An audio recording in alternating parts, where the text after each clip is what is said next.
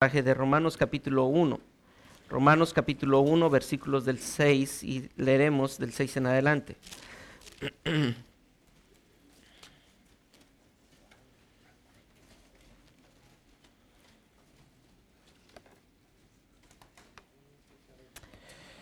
Vamos a leer del versículo 16, perdón, del versículo 16 hasta el versículo 23.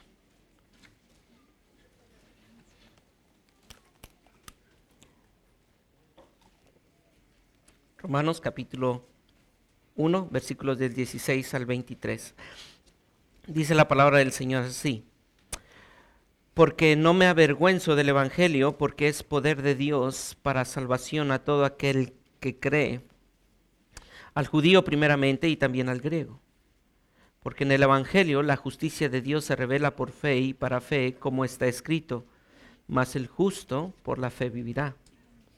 Porque la ira de Dios se revela desde el cielo contra toda impiedad e injusticia de los hombres que detienen con injusticia la verdad. Porque lo que de Dios se conoce les es manifiesto, pues Dios se los manifestó. Porque las cosas invisibles de Él, su eterno poder y deidad, se hacen claramente visibles desde la creación del mundo, siendo entendidas por medio de las cosas hechas, de modo que no tienen excusa pues habiendo conocido a Dios, no le glorificaron como a Dios, ni le dieron gracias, sino que se envanecieron en sus razonamientos y su necio corazón fue entenebrecido.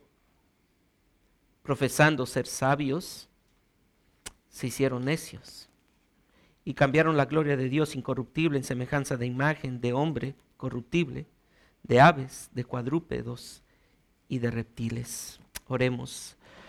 Padre eterno, entendemos que nuestra mente finita y limitada y aunado a eso caída, busca formar un concepto de ti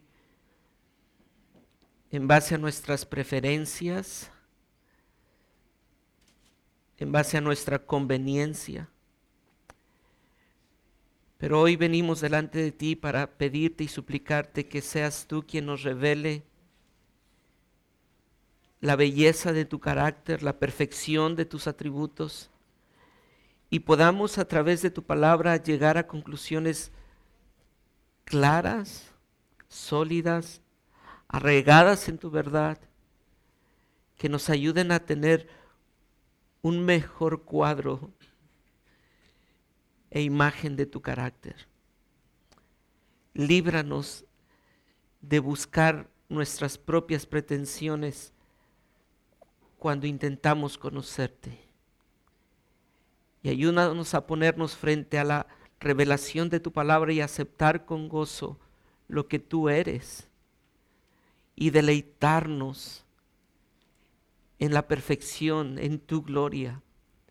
Pero también pedimos que tú ayudes a aquellos que aún no te conocen a conocerte y acudir con prontitud a la revelación de tu carácter y de tu gloria a través de Jesucristo.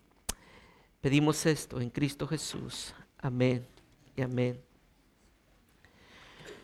La perfección es algo que difícilmente nosotros podríamos comprender a cabalidad. Pero todos los actos de Dios están en perfecto acuerdo con todos sus atributos. Todos los actos, todo lo que Dios hace son perfectos porque son de acuerdo a sus atributos, están en armonía con su carácter.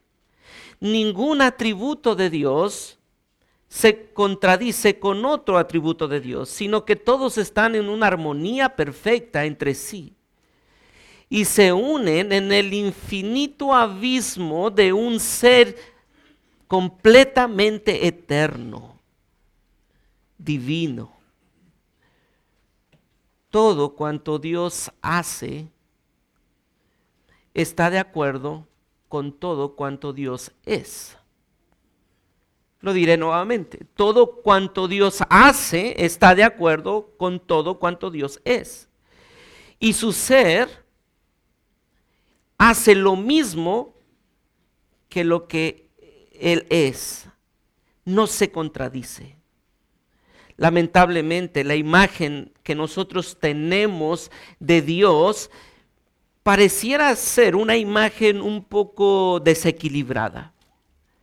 Porque nosotros al pensar en Dios, nuestro corazón se inclina hacia uno de sus atributos y nuestras pretensiones se inclinan hacia una de sus características. Por ejemplo, nosotros nos, nos, gusta pensar en Dios y cuando pensamos en quién es Dios, inmediatamente pensamos en el amor de Dios. Pensamos en la gracia de Dios, pero cuando nosotros comenzamos a imaginarnos hacia Dios y creemos que así es Dios, en verdad estamos pensando en un Dios inseguro, un Dios frustrado e inestable. Porque Dios no es que en cierto momento ame y en cierto momento tenga ira. Y que casi siempre está amando y en algunas ocasiones derrama su ira. No, así no es Dios. Eso sería un Dios inestable, desequilibrado. No es el Dios que nosotros encontramos a través de las escrituras. Por eso, para tener una comprensión correcta de Dios y de sus atributos, es necesario que usted y yo lo veamos todo como una unidad. No como partes segregadas, sino como un todo. Es imposible que la mente finita nuestra podamos definir correctamente todos los atributos, pero lo que quisiera animar es que usted no vea a Dios como este es el Dios amoroso y este es el Dios que tiene ira, no, sino que lo vea como un todo. Cuando pensamos en Dios, pensamos normalmente en esos atributos que mencionaba, pero ¿Cuándo fue la última vez que usted pensó en uno de los atributos de Dios que no son muy convenientes para nosotros? Como por ejemplo, ¿cuándo fue la última vez que usted pensó en que Dios es un Dios airado? Dios tiene ira. Y Dios no tiene solamente ira. Muchas veces nosotros podríamos pensar como que Dios tiene ira como algo que se adhiere a él de vez en cuando cuando Dios es 100% ira, como es 100% amor, como es 100% misericordia, como es 100% paciente, como es 100% cada uno de sus atributos. Por lo tanto, cuando usted hace un estudio de la palabra en la palabra de Dios, de los atributos de Dios, usted se va a dar cuenta que Dios es un Dios de ira. Porque a lo largo de la Biblia usted va a encontrar más referencias al enojo, a la ira de Dios que de referencias a su amor y a su benevolencia. Usted va a encontrar más referencias en la Biblia acerca de la ira de Dios y del furor de Dios y del enojo de Dios que referencias acerca de su amor su benevolencia. ¿Y por qué? Porque eso es la imagen de Dios. No solamente es misericordia, sino que también es un Dios de ira. Mire lo que dice Salmo capítulo 7, versículo 11. Dios es juez justo. Y Dios, no sé si usted lo tiene allí, en Salmos capítulo 7, versículo 11, ¿Y Dios qué dice? ¿Está airado contra el impío? ¿Cuándo?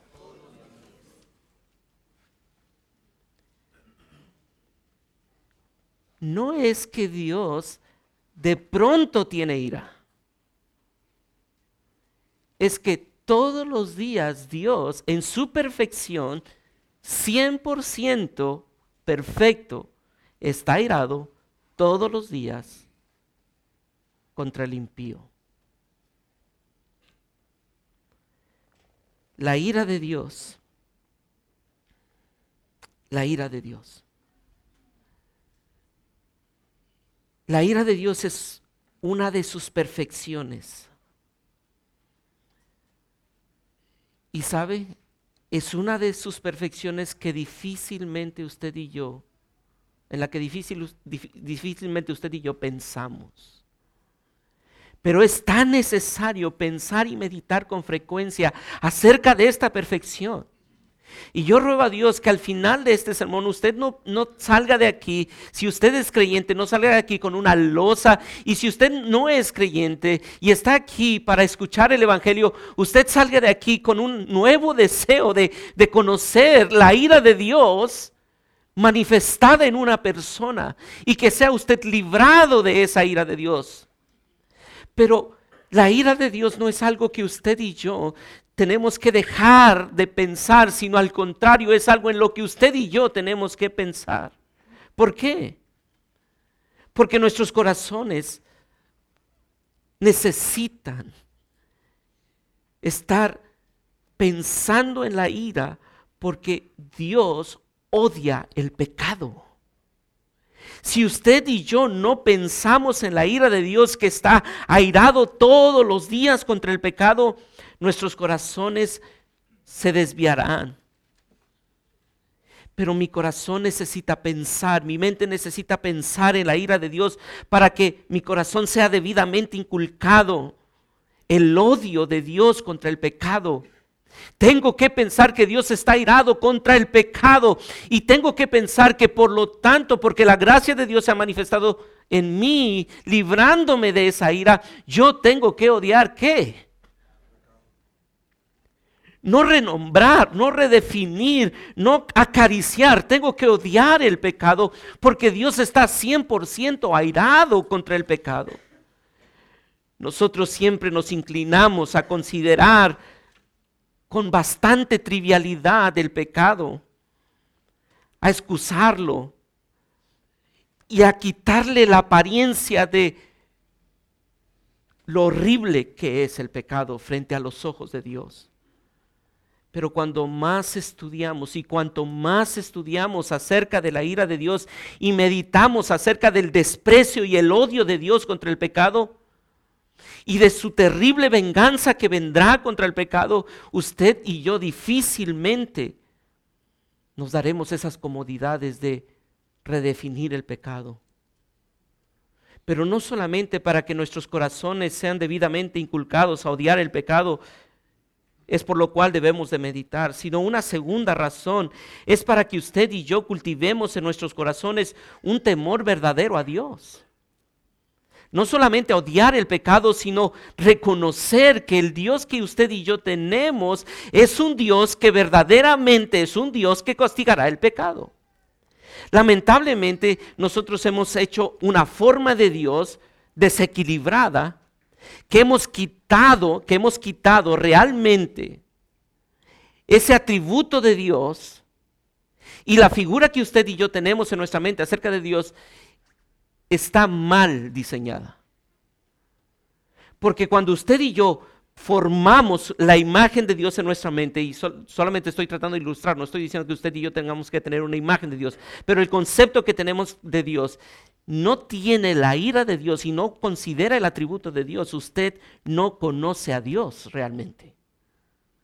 Porque el Dios que revela la Biblia, como dije hace un momento, nos muestra que es un Dios que está airado. Porque Hebreos capítulo 12, versículo 28 y 29 nos dice, así que, recibiendo nosotros un reino inconmovible, tengamos gratitud y mediante ella sirvamos a un Dios, agradándole con temor y reverencia. ¿Por qué? ¿Por qué? Mire cómo lo dice el verso 29, última parte. Porque nuestro Dios es ¿qué? Fuego consumidor. Cuando hagas lo que hagas, piensa en que el Dios que tú tienes es un Dios que tiene un fuego consumidor contra el pecado.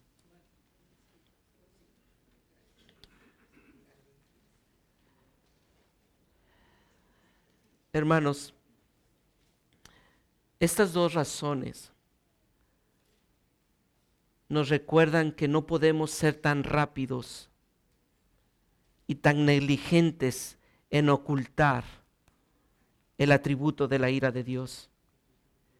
ya que ver la ira de Dios es un instrumento en las manos de Dios, es un medio eficaz para ver cuál es mi posición delante de Él.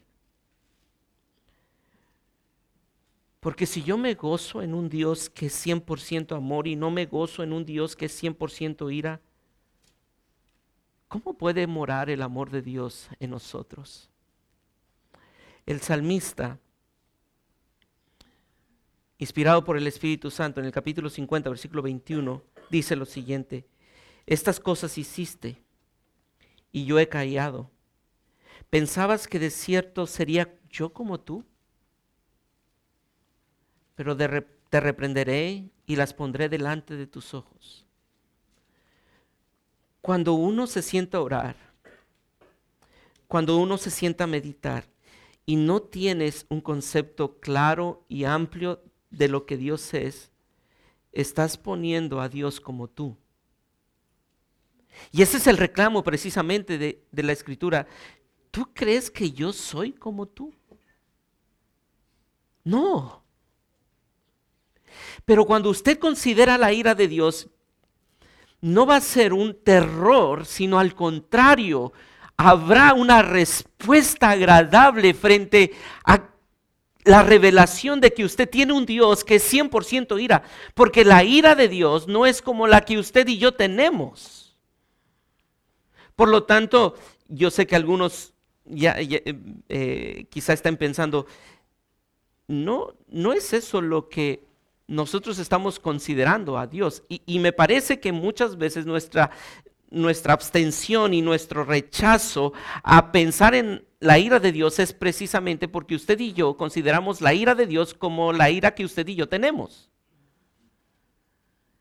Pero no es así Dios.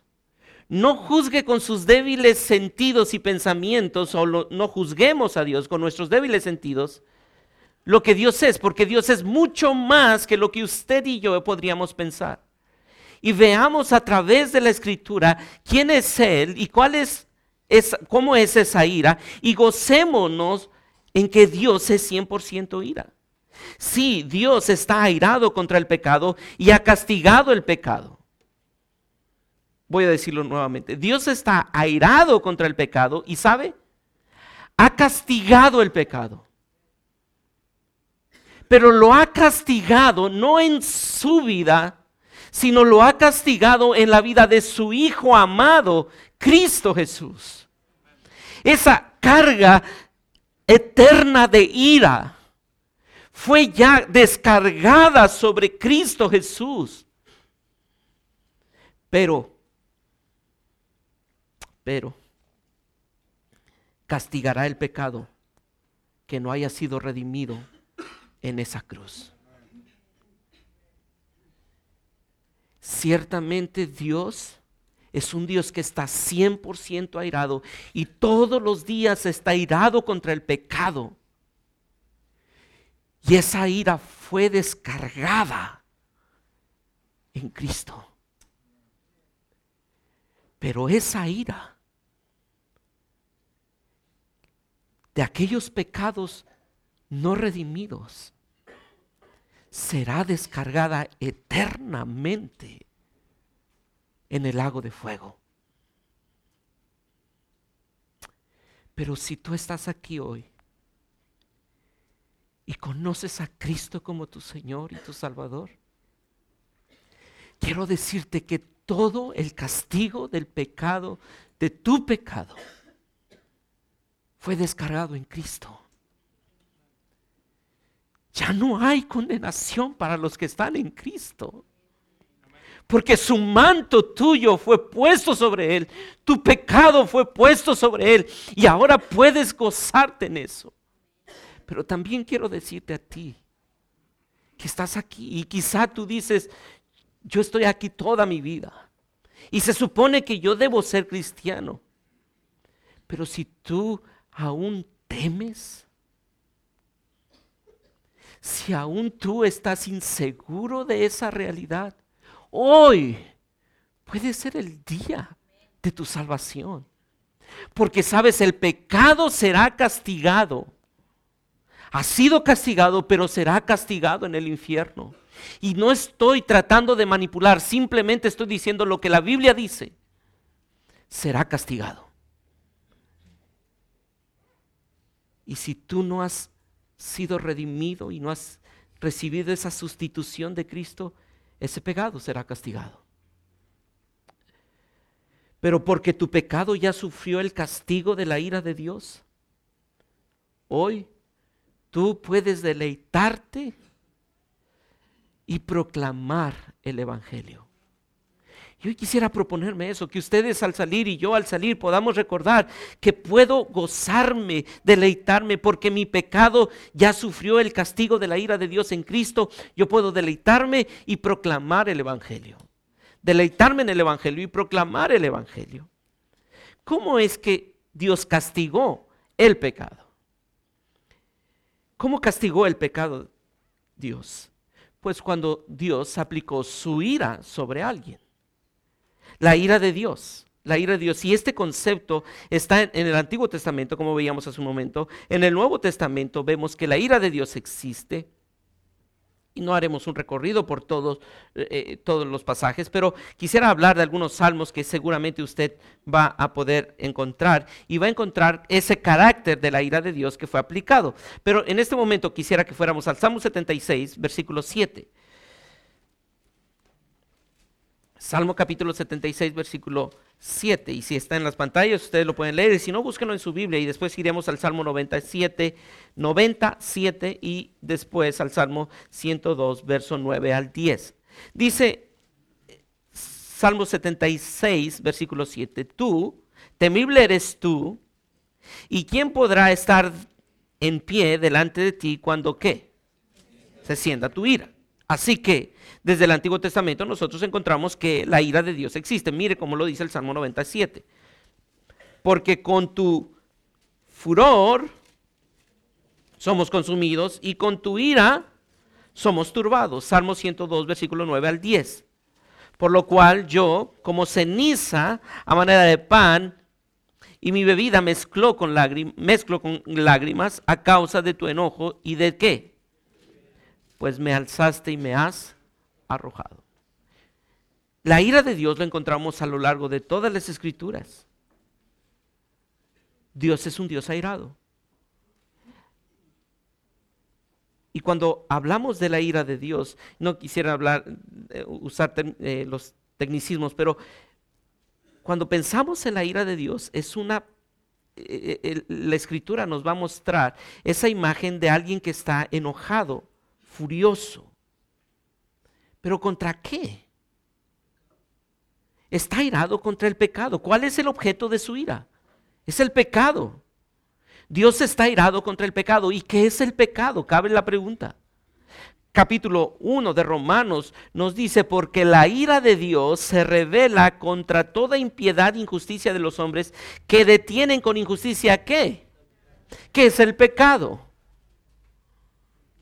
No, el pecado no es un hecho. El pecado es que el hombre decide detener con injusticia qué. Y mire cómo, lo, cómo llega a esa conclusión Pablo en el versículo 23 del capítulo 1 de Romanos. Versículo 22 y 23. Profesando ser sabios, hicieron eso y cambiaron la gloria de Dios, incorruptible, en semejanza de imagen de hombre corruptible, de aves, de cuadrúpedos y de reptiles. ¿Qué es el pecado? Con injusticia de tener la justicia y la verdad. Y en términos prácticos, Pablo dice, cuando el hombre cambia a Dios por la gloria del hombre. Y todo lo demás que usted y yo podríamos pensar como pecado, que son los hechos, es el resultado de haber cambiado a Dios por la gloria del hombre. La mentira, el adulterio y lo que comienza a describir y leíamos en el tiempo devocional del versículo 24 hasta el final del capítulo es lo que Pablo está diciendo. Todo lo que sucedió por causa de cambiar la gloria de Dios por la gloria del hombre. Y entonces Dios está airado contra el pecado. Y el pecado entonces no es tu adulterio, no es tu mentira solamente, no, eso no es solamente tu pecado. Eso es el punto final de tu pecado, pero el pecado principal es que tú en tu corazón has dejado de ver a Dios como tu mayor tesoro y has puesto cualquier otra cosa que no es Dios como tu mayor tesoro. Llámese hijo o llámese adulterio. Por lo tanto, ese es el objeto de la ira de Dios. Ese es el objeto de la ira de Dios. El pecado. El pecado. Y si Dios fuera indiferente a ese pecado, entonces eso fuera una falta moral. No tendríamos a un Dios santo.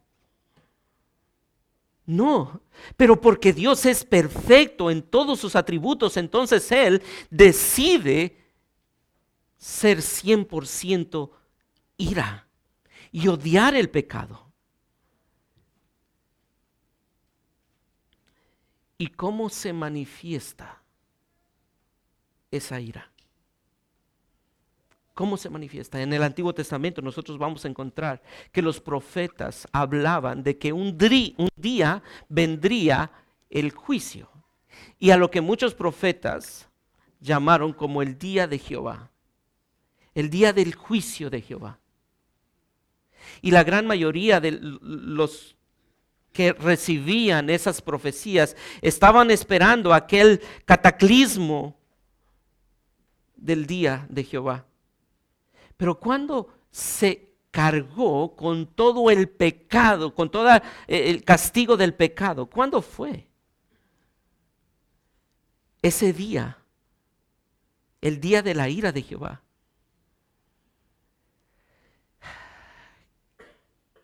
Quisiera que usted y yo fuéramos a Primera de Corintios capítulo 15.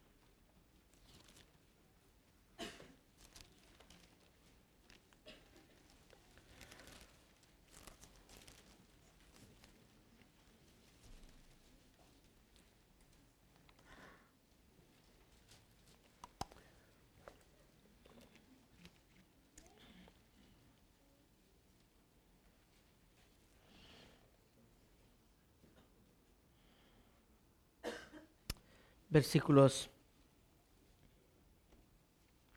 del 55 al 57.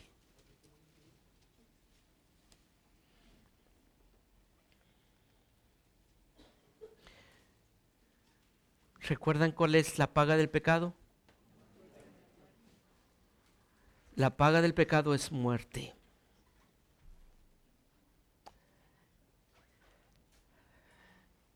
Si algo usted y yo merecíamos, por favor, piensen en lo que voy a decir. Si algo usted y yo merecíamos por nuestro pecado, porque todos hemos pecado, merecíamos la muerte. Inmediatamente usted piensa, la muerte, la muerte, pero no es la muerte física. Lo que usted y yo merecemos por el castigo del pecado es la muerte eterna. Y la muerte eterna no es otra cosa más que la separación entre Dios y usted. Y hoy no existe en esta tierra personas que estén viviendo, que estén separadas completamente de Dios, eternamente de Dios. La paga del pecado es muerte eterna, separación eterna con Dios. Y aquí está cuál fue el día, por lo menos la referencia, en un momento iremos a otros pasajes, pero mire 1 Corintios capítulo 15. ¿Dónde está, oh muerte, tu aguijón? ¿Dónde, oh sepulcro, tu victoria? Ya que el aguijón de la muerte es el pecado y el poder del pecado, la ley. Mas gracias sean dadas a Dios que nos da la victoria por medio de quién. ¿Cuál fue el día en que se cargó el castigo del pecado y que se conquistó el poder del pecado. El día de la muerte de Cristo. La ira de Dios fue descargada sobre sí mismo. Dios Padre descargó la ira eterna. Dios Padre descargó la ira absoluta sobre su propio Hijo eterno. Déjenme decir algo referente a esto, mi querido hermano. La gran mayoría de las personas pensamos en el sufrimiento de Cristo en términos de dolor físico solamente. Pero quisiera que tú recordaras que la paga del pecado no es el dolor humano. La paga del pecado es la muerte, la muerte eterna. Dios no pagó por tu pecado cuando estuvo siendo martirizado en aquel recorrido del Gólgota. No, ese no fue el castigo de tu pecado. Ese no fue. El castigo de tu pecado fue la separación con su Padre amado. Significa que hay una separación total, absoluta, eterna con Dios. La descarga de la ira de Dios no fue el maltrato inhumano que sufrió nuestro Señor Jesucristo. No, esa no fue. ¿Sabe cuál fue? Fue el abandono del Padre Eterno, fue el castigo que sufrió Cristo para que tú y yo tengamos vida eterna. Y por eso él dijo, Padre, si es posible, pase de mí esta copa. Y no estaba hablando del martirio, no. No quería sentir la separación de su Padre. Porque esa separación produce oscuridad, lejanía. Y él no quería sentir el abandono que eternamente habían tenido. Pero él sufrió la descarga de la ira de Dios eterno. Él la absorbió. Y quizá eso jamás usted y yo podríamos medirlo o aquilatarlo. Porque es la carga de ira que ni un ser humano algún día podría sufrir. Sí, el sufrimiento fue verdadero como hombre, pero el sufrimiento eterno solamente lo pudo sufrir porque era Dios encarnado. Por supuesto que la cruz de Cristo nos debe recordar su amor por nosotros.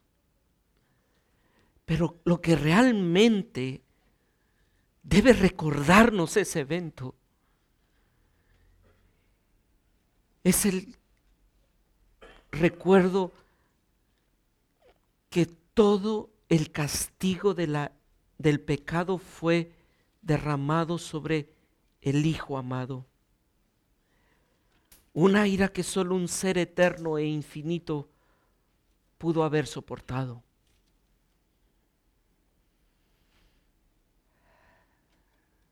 Romanos capítulo 3, versículo 25, dice lo siguiente, a quien Dios puso como propiciación por medio de la fe en su sangre,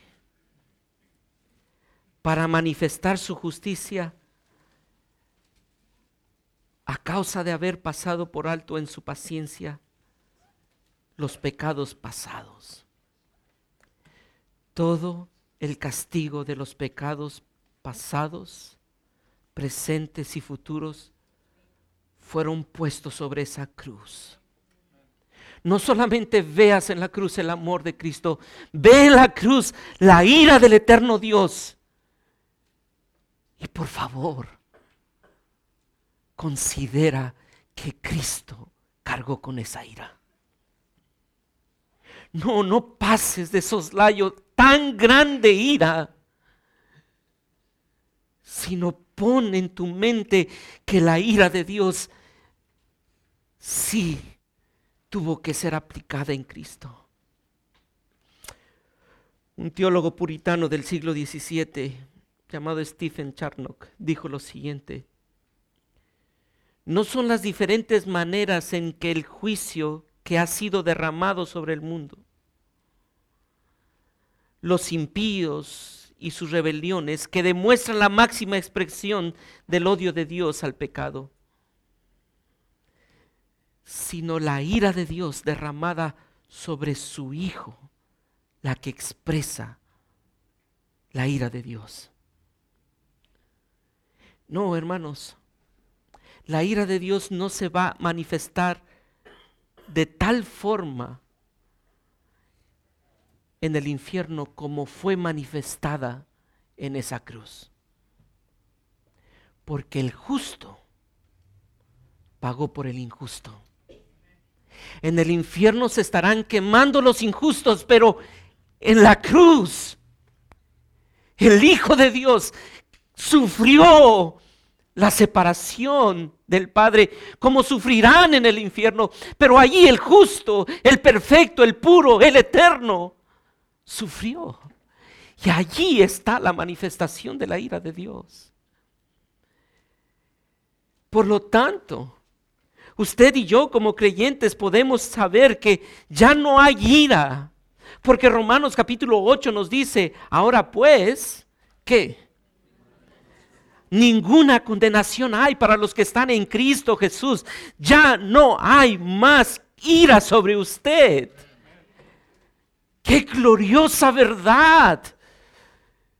Que el creyente tiene el privilegio de ponerse al pie de la cruz y decir, aquí ha sido descargada la ira y por lo tanto ya no soy más hijo de ira, sino de gracia.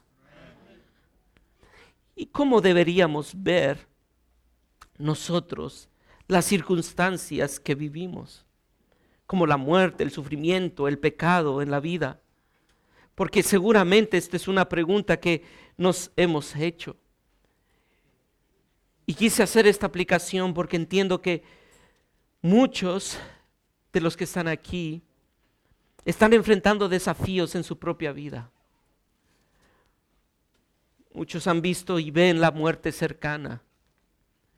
Muchos han visto el sufrimiento tan grande como la pérdida de un hijo. La dificultad de tener hijos. El sufrimiento que produce un mundo caído como la enfermedad, el cáncer. ¿Es la ira de Dios? No. La muerte para el creyente ya no es un fracaso. Porque para el creyente, como dice Romanos capítulo 15, versículo 55 que leímos hace un momento, para el creyente el aguijón y la victoria de la muerte han sido eliminados. ¿Dónde está, oh muerte, tu aguijón? ¿Dónde, oh sepulcro, tu victoria? Ya no hay poder de la muerte sobre nosotros. Para nosotros, para el creyente, la muerte no es ira de Dios. No. Simplemente es el último grito de un enemigo derrotado en la cruz que nos deja ahora involuntariamente abierta la puerta para el paraíso. Así que el creyente no ve la muerte más que como la entrada a un lugar glorioso. Hermano, la muerte para nosotros no es el castigo, la muerte para nosotros es la victoria del creyente. ¿Y qué del sufrimiento? ¿Qué del sufrimiento? ¿Recuerda lo que dice Romanos capítulo 8, versículo 28? Que a los que aman a Dios, todas las cosas les ayudan a bien. El aparente castigo ahora se transforma en instrumento de purificación y santificación. Ahora lo que para muchos pudiera ser el abandono de un Dios es la, la, verdad para el creyente es la mano tierna de Dios perfeccionando su obra en nosotros. En el aparente caos y en la aparente escasez, nosotros vemos la mano providente y amorosa de nuestro Dios con un rostro sonriente que está perfeccionándonos cada día más a su imagen. Por lo tanto, la muerte, el sufrimiento, ya no hace mella en la vida del creyente. No nos atemoriza el sufrimiento. Hermano, puedes pensar en esto. La ira de Dios ya no, ya no será derramada sobre ti. Ya no. Cuando venga el cáncer, no te culpes diciendo, ah, sí, fue por mi pecado del pasado. No. es la mano providente de Dios perfeccionando su obra en ti. Cuando venga el problema de escasez, no te culpes por el pasado. Cristo ya recibió todo el castigo de la ira de Dios sobre su cuerpo y sobre su vida. Ahora ya hay libertad para que tú veas la mano providente de Dios transformándote en cada sufrimiento. Pero también en esa cruz, el aguijón de la muerte no solamente fue destruido, sino que también el poder y el dominio del pecado fue despedazado. Y eso es lo que Romanos capítulo 6 nos muestra. Usted recordará, ¿qué pues diremos? ¿Perseveraremos en el pecado para que la gracia abunde? En ninguna manera, porque los que hemos muerto al pecado, ¿cómo viviremos aún en él? Ya no hay poder del pecado sobre nosotros. No estoy diciendo que no luche con el pecado, estoy diciendo que ya el pecado no tiene autoridad sobre usted. Porque ya el castigo del pecado y el poder del pecado fue destruido en la cruz. Por lo tanto, usted puede vivir con una esperanza, con esa esperanza de que la ira de Dios sí se revela contra toda impiedad e injusticia. Pero la ira de Dios ha sido ya aplicada en la cruz de Cristo. Y ahora, porque Él ha recibido la ira de Dios, Padre, Él nos ha dado su justicia. Sus vestiduras ya no son más del pecado. Ahora usted ha sido vestido con justicia perfecta perfecta.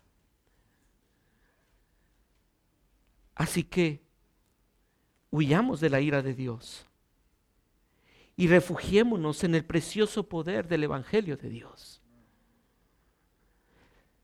Pero hay una ira que no ha sido aplicada. Es la ira de Dios esperada. Sí, vendrá la ira de Dios.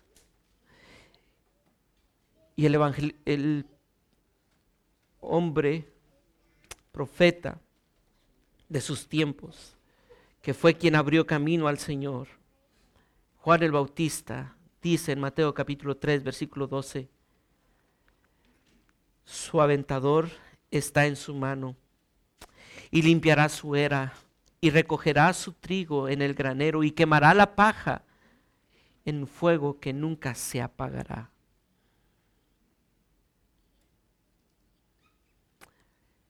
Él vendrá y llamará a sus escogidos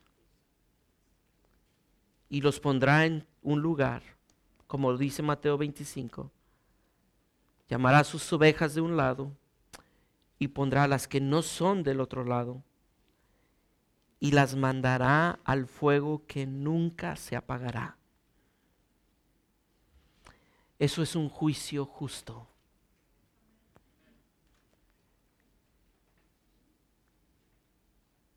Y esto no es un juego, esto no es un mito. Si usted en un momento puede leer Mateo 25 y leer del versículo 31 al versículo 46, le animo a que lo haga y se dé cuenta que no estamos inventando ni manipulando nada. Eso es una realidad que Jesucristo dijo.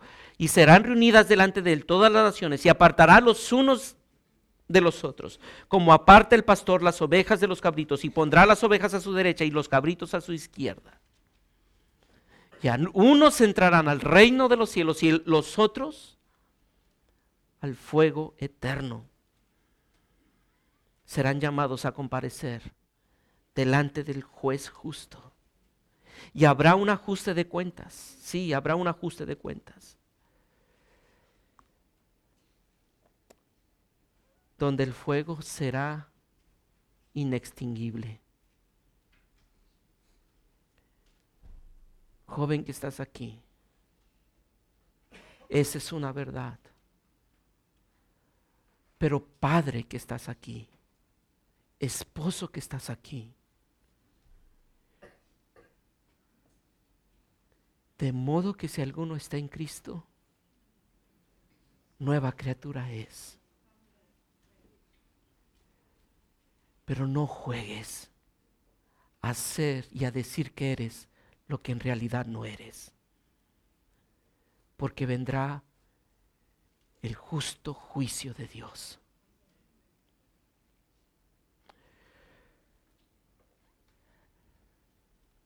Quisiera leer esto. Es una referencia a un escritor. Por favor, léelo con, escúchalo con detenimiento. Comienzo la cita. Cuando considero cómo la mayor parte del género humano profana la bondad de Dios, no puedo sino asentir con el que dijo, el milagro más grande del mundo es la paciencia y la generosidad de Dios para con, para con una raza ingrata. Si un príncipe descubriera a cierto enemigo suyo escondido en una ciudad, no le enviaría provisiones, sino que le pondría cerco y procuraría hacerle morir de hambre. Pero el gran Dios, pudiendo destruir a todos sus enemigos con una palabra de su boca, es indulgente con ellos y provee para sus necesidades. No es extraño que Él, que hace bien a los ingratos y malvados, nos mande bendecir a los que nos maldicen. Pero no penséis, pecadores, que escaparéis del molino de Dios porque el molino de Dios va despacio, pero muele fino. Cuando más admirable sea ahora su paciencia y merced, más terrible e insostenible será el furor que su bondad profana originará. No hay nada tan suave como el mar, empero cuando es sacudido por la tempestad, nada puede bramar tan violentamente. No hay nada tan dulce como la paciencia y la bondad de Dios, ni nada tan terrible como su ira cuando se enciende. ¿Cómo escaparemos de la mano de un Dios vivo? Hermanos, la intención de este sermón es recordarnos que tenemos un Dios que es 100% ira. Pero si tú aún estás bajo su mirada airada, sufrirás el castigo. No importando lo que dices, porque solamente puedes ser librado de la ira de Dios si Cristo es tu propiciación. Y si Cristo es tu propiciación, ya no vives como antes vivías porque de modo que si alguno está en Cristo, nueva criatura es. Así que hoy nos reunimos no solamente porque Dios es amor, venimos a congregarnos porque Dios es ira. Quizá es algo que no decimos con tanta frecuencia y no estoy estimulando a que ahora digamos que Dios es ira solamente. Pero lo que sí quiero animarte es que pienses con mayor frecuencia que Dios es un Dios de ira para dos cosas, y así concluyo con estas dos aplicaciones. Número uno, para que huyamos del pecado. Si tú ahora entiendes que Dios es ira, huye del pecado. Tú como creyente, huye del pecado. No excuses tu pecado. Dios lo odia, Dios lo castigó, Dios ya lo pagó en Cristo. No lo redefinas, ódialo porque Él lo dio y Él ya pagó por ese pecado. Ódialo. Huye del pecado. Pero también quiero animarte, no solamente que huyas del pecado, sino que temas y temamos a nuestro Dios. Dios es un Dios que nos ha mostrado su gracia. Pero así como en la referencia anterior se ilustraba, así como el mar es quieto, cuando el mar se embravece, no hay voz que suene y resuene tan fuerte como la de ese mar. Dios es paciente. No esperes recibir su ira. Tú que estás aquí, que no has conocido del Evangelio, hoy es un buen día para que vengas y recibas el regalo de justicia que Cristo ha comprado en la cruz, para que ahora tú puedas reconocer y decir, ya no soy más hijo de ira. Cristo ha pagado mi justicia y hoy puedes tú recibir su justicia. Padre eterno, te damos tantas gracias por la oportunidad que nos das de verte un poco más claro. Ayúdanos a reconocer que porque Cristo compró el castigo y pagó el castigo, nosotros podemos deleitarnos y gozarnos en tus manos y proclamar este Evangelio.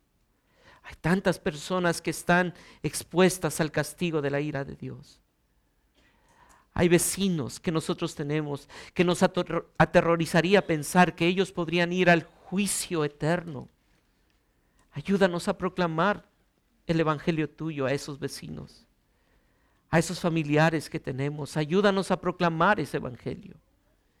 Y que tu Evangelio sea el medio para que ellos huyan de la ira tuya y encuentren justicia perfecta en Cristo. Y ahora teman verdaderamente al Dios, pero con un temor reverente de gozo y paz. En Cristo Jesús. Amén. Amén. Vamos a